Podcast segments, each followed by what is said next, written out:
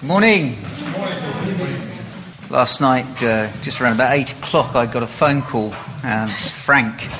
Um, he was uh, phoning up because uh, he's getting low on bookmarkers and uh, he wanted a fresh supply. And uh, so, uh, but as, we, as we talked, um, I, he's a real encouragement. And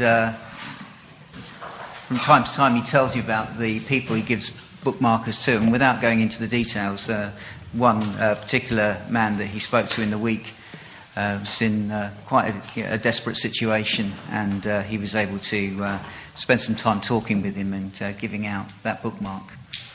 And during the course of the conversation, I mentioned to Frank that I was speaking this morning, and he said, "What are you speaking on?" and I said, well, 1 Peter, the second half of chapter 1, uh, or at least most of it, uh, beginning with, uh, therefore, gird up the loins of your mind. And he said, I've got a poem on thoughts. Uh, so uh, I'm going to read one of Frank's poems on thoughts. It's actually, actually, it's not the one that he read to me on the phone, but um, when he was reading it to me, it kind of rang a bell that I'd kind of written up one of his poems a few years back. Uh, so I checked out my computer and uh, I thought rather than actually try and transcribe over the phone, uh, this one seemed to tie in quite nicely. So this is Thoughts by uh, Frank Robbins. Sometimes we think we can think what we like. Nobody else need know. But Paul said, bring every thought captive to Christ. That is the way we should go. Thoughts are for a fleeting moment as they quickly slip by unobserved. Sometimes kind and gentle are often left unheard. There is one who knows our thoughts. He knows our motives too. Nothing can be hid from him. He sees everything we do. Do not try to justify your sins and failures to Him. He already knows and is waiting for repentance, not excuses. Remember what it cost Him to forgive our sin, cleanse and reconcile us to Him. As one thought departs, others in our hearts wait to take its place. They got there like seeds of flowers and weeds germinating. As we choose to feed, if fed on, the word, on God's word, our thoughts may be heard giving praise and glory Amen. to Him. Wonderful.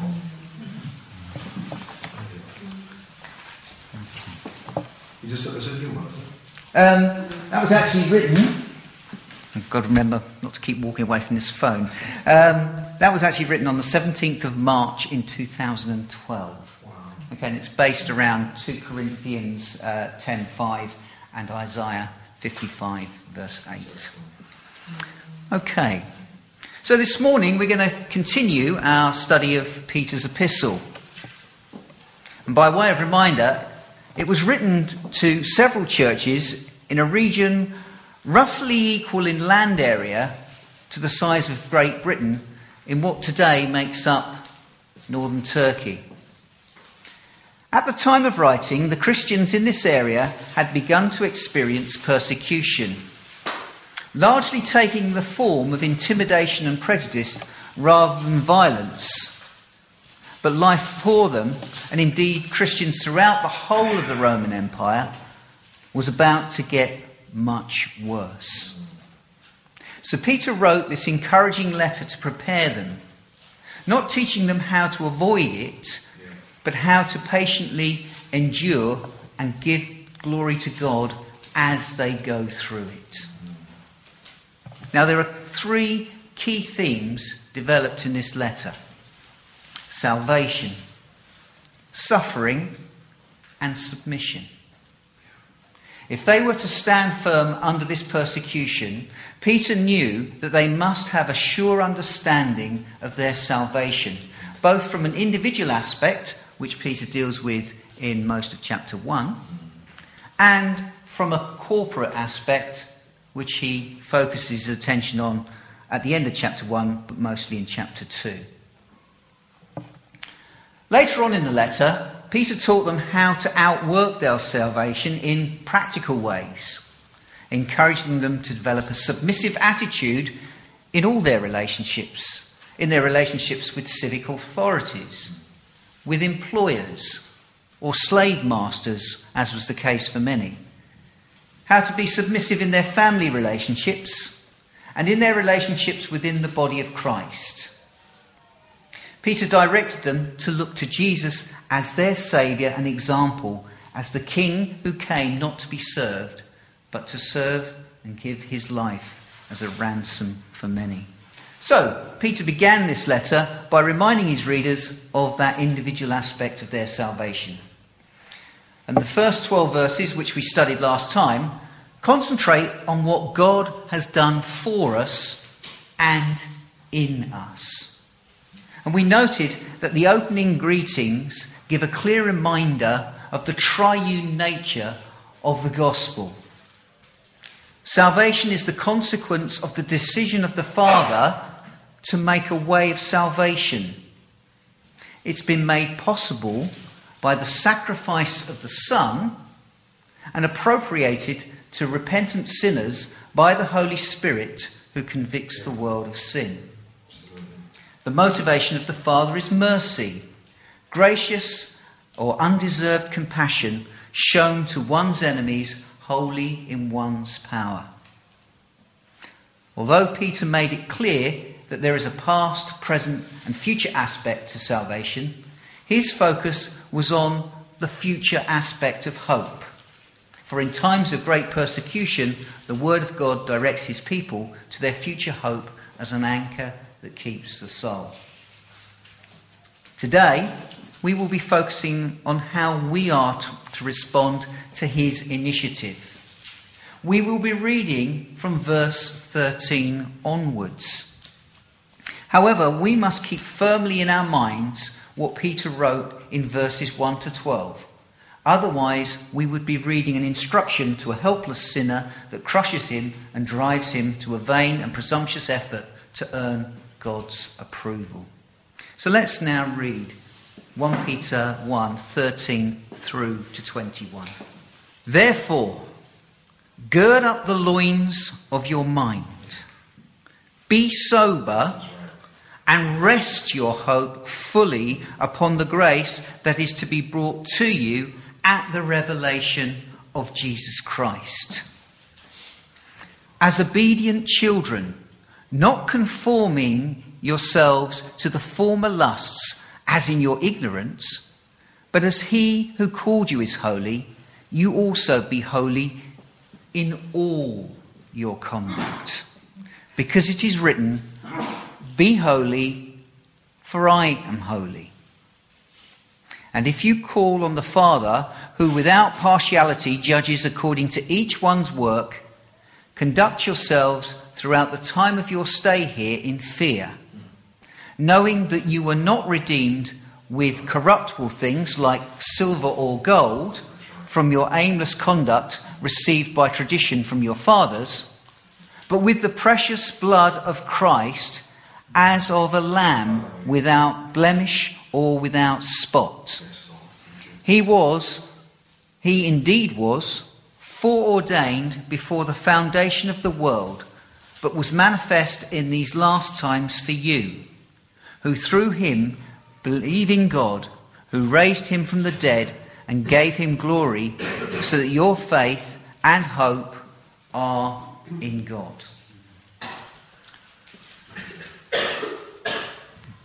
Now, without wishing to copy Brian's example too much, uh, Brian has been bringing out of Philippians exhortation after exhortation after exhortation. And I find myself, I look at this and straight away I see three exhortations. So, Brian, your, your teaching is having a big uh, effect on me.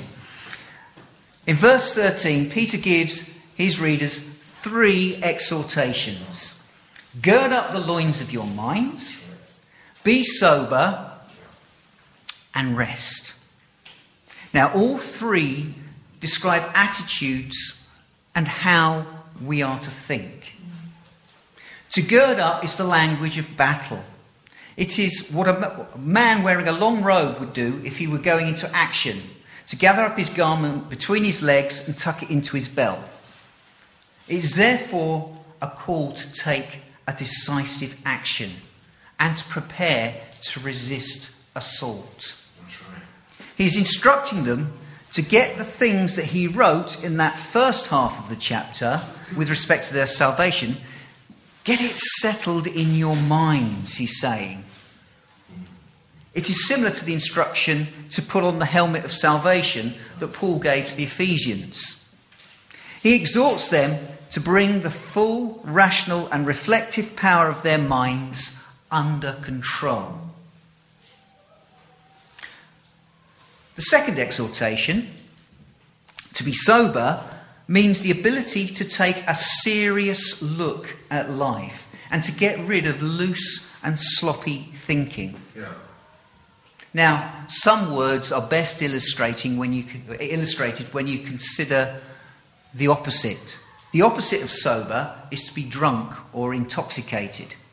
And people do this as an attempt to either escape or at least cushion the effects of reality. Now, it's not only through taking in substances that people do that, there is um, another type of drunkenness that we could call spiritual drunkenness, in which people try to escape reality either through uh, political or religious oppression or suppression, through lustful and immoral obsessions, through personal spite and hatred. Peter is therefore calling them to, to sober minded watchfulness so that they are alert and remain alert to the assaults of the devil. In the wilderness, Jesus experienced such an attack on his mind. If you are the Son of God, was the strategy of the devil that he used to try to sow seeds of doubt. But Jesus' response demonstrated that his mind was fully focused on the Word of God. It is written, was his reply. The third exhortation tells them that they were to direct where to direct, to direct their thinking.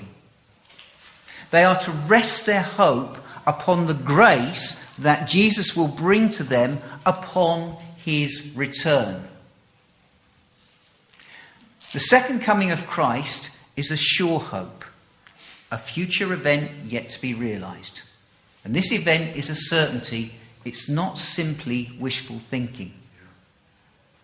The promise that he reminds them of is of the grace that is to be brought to them. Now, this demonstrates that grace, the unmerited love of God that stoops to save and to bless, will continue to be active in the future as it has been in the past. For it is by grace that you have been saved, past tense, and that it is operating in the present, in Romans 5, verse 2, Paul described that ongoing grace that defines our current standing before God. We have access by faith into this grace in which we stand. And speaking of Jesus' return, the prophet Malachi asked, Who can endure the day of his coming? And who can stand when he appears? Well, Peter has provided the answer. Those who will stand when he appears are those who have received his grace in the past, who stand in his grace in the present, and who will receive the grace that he will give to them upon his return. The fact that grace is still future means that there is more to come and that God has not yet revealed the full riches of his grace. Now, the grace in which we currently stand is as God's obedient children. This obedience, therefore, comes from a place of acceptance. We have been adopted as His children. This obedience is neither a condition of our acceptance, nor is it the means by which we gain acceptance. It is the consequence of having been accepted already. And as obedient children, we are to bear the family likeness. Now, this life of obedience begins when we are adopted as God's children, and it involves a complete change. We do not continue as before. There is an evident change in our outward lifestyle as a consequence of inner transformation. For God has given us a new heart. This new life begins with repentance taking ourselves off the throne of our lives and fully submitting to God, recognizing that it is His right to rule and reign in our hearts and in our minds. It means no longer being conformed to the passions of our former ignorance. It means leaving behind our old lifestyle, being set free from the sin that once controlled us.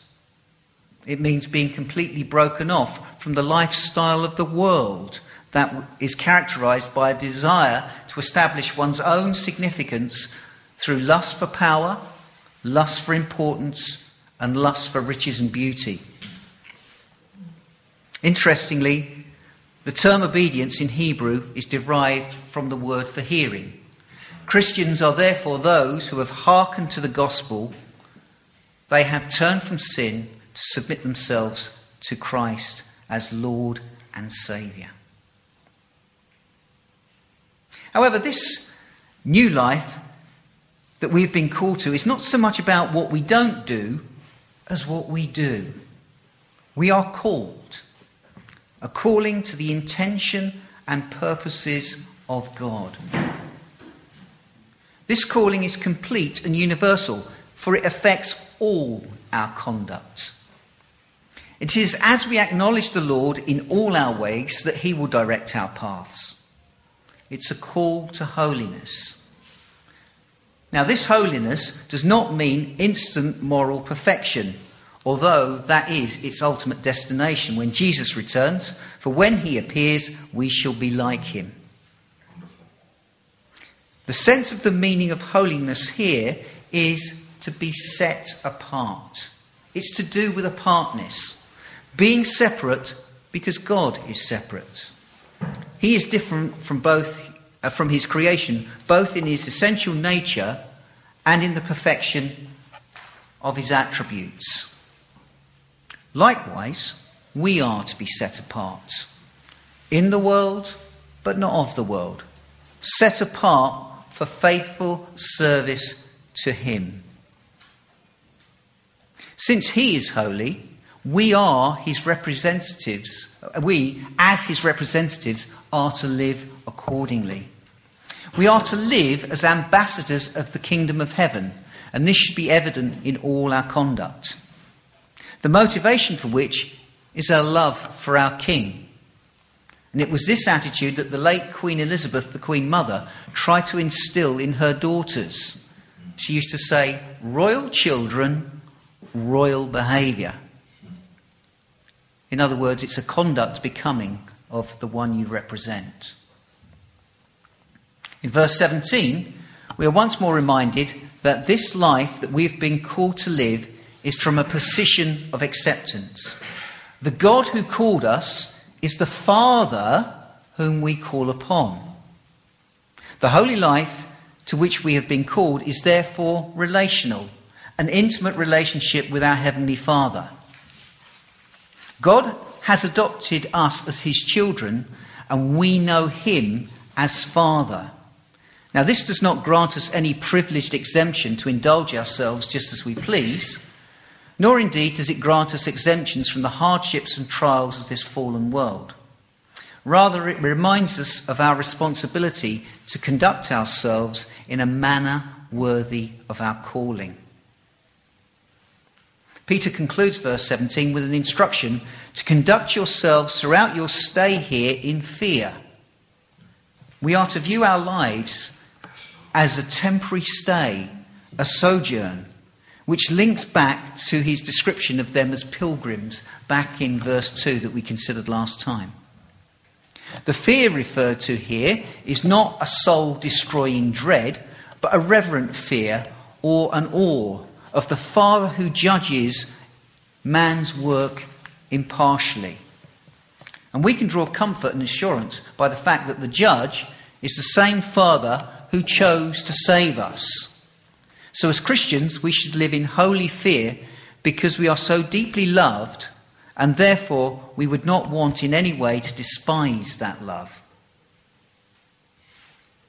So, the first reason, therefore, for lives characterized by reverent fear is the impartial judgment of the Father. The second reason is the realization of the cost of our redemption, the precious blood of Jesus, the Lamb of God.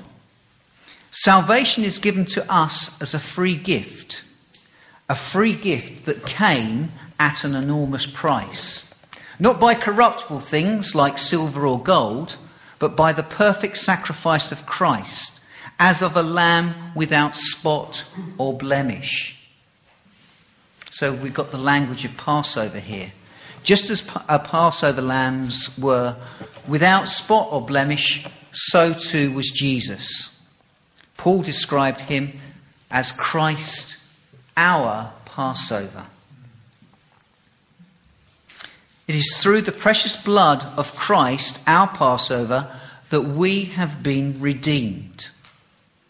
Now, redemption is the language of the slave market. We have been redeemed, set free from the slavery of sin. Peter stated that they had been set free from the aimless conduct received by the traditions from their fathers. Now, people often think freedom means to be free to indulge themselves just as they please. Now, such a life has the appearance of free will, but really they are simply confined to the traditions and expectations of the society they were born into and in which they live. In chapter 4, Peter speaks about them having spent enough time in the past doing the will of the Gentiles when they walked in lewdness, lusts, drunkenness, revelries, drinking parties, and abominable idolatries. Speaking of Jesus as the Lamb of God, Peter tells us that he was foreknown before the foundation or the beginning of the world. Even before sin entered the world, God made provision for redemption. So, what is the origin of sin and why did it enter the world? When God made the world, he made it perfect. There was no sin and therefore no sickness, disease, or death. However, although God made the world perfect, it was made in such a way that there was the potential for sin. Because God made moral beings, both angelic and human. Moral beings with the capacity to choose to do either right or wrong. In Genesis chapter 3, we learn that sin had first entered the angelic realm before it entered into mankind, into the realm of mankind. The fact that the serpent, which the Bible later identifies as Satan, the fact that the serpent was more cunning than any beast and that he, had, he tempted Eve indicates that he had already rebelled against God and was trying to entice Adam and Eve to do likewise. As a consequence of succumbing to his temptation, both Adam and Eve rebelled against God by eating the forbidden fruit. Death, therefore, became a reality in this world as a moral penalty for their sin. And since death entered the world, so did all the disease, suffering, and disaster. All this affected not just humankind, but indeed the whole of creation. So one might ask, why did God create a world with the potential for sin and death? Well, this is a big and deep question. Well, let me give you an analogy which gives us at least some, this is not the, all that needs to be said, it gives at least some, albeit limited, insight into this deep question. Many of you are parents. And when parents decide to have a child, most do so in the hope and expectation that the children will grow up in a relationship of mutual love and affection. However, sadly, things do not always work out like this, since the child has the potential to dislike and hate as well as to love. Now, given that, would the possibility that the child could hate as well as love be a reason not to have children? God created moral beings capable of choosing right and wrong. Because the only context in which genuine love can occur is if they are free to choose. Love can only flourish then when it's given the freedom to do so. So God created a perfect world in which there was the potential for evil as well as good. And by evil, I mean what ought not to be done. So death, sickness, injustice, natural disaster were not part of the perfect world that God created, but they became a reality because human beings were made with the freedom to obey or disobey. And all of these came into the world as a consequence of God's moral penalty for Adam's sin. But God foreordained to send a Redeemer to pay the penalty for the rebellion of mankind, to set man free from sin, and to restore wholeness to his people and to his world. In Acts chapter 10, verse 38, Luke states that Jesus went around doing good.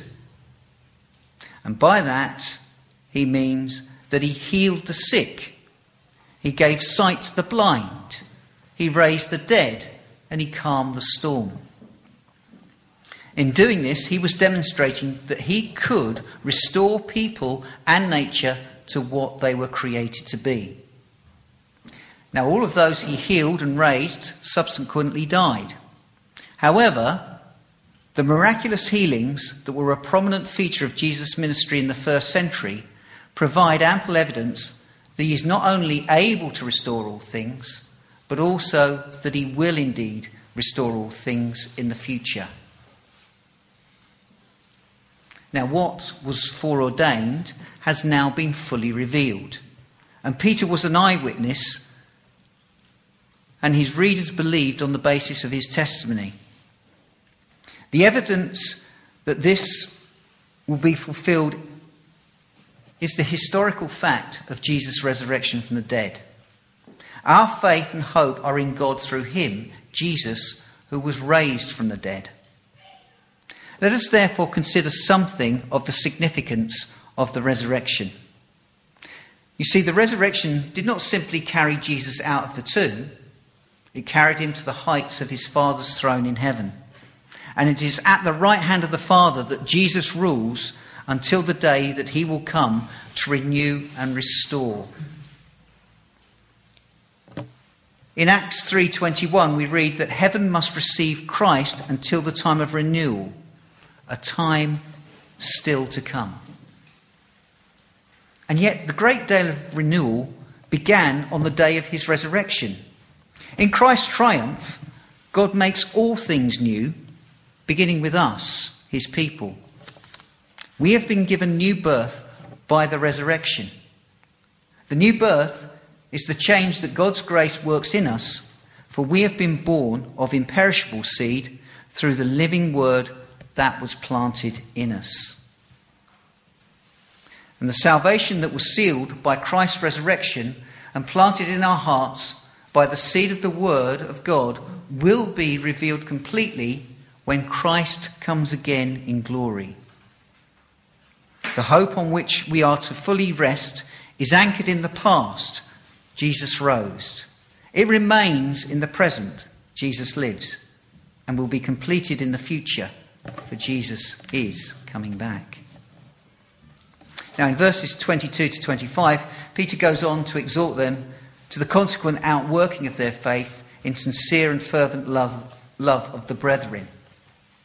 And this serves as an introduction to a fuller discussion of the corporate aspect of their salvation, in which they are to understand and see themselves as individual parts of a greater whole. They are each living stones being built into a spiritual house. They are a chosen people, a royal priesthood, and a holy nation whose purpose is to glorify God in a hostile and unbelieving world.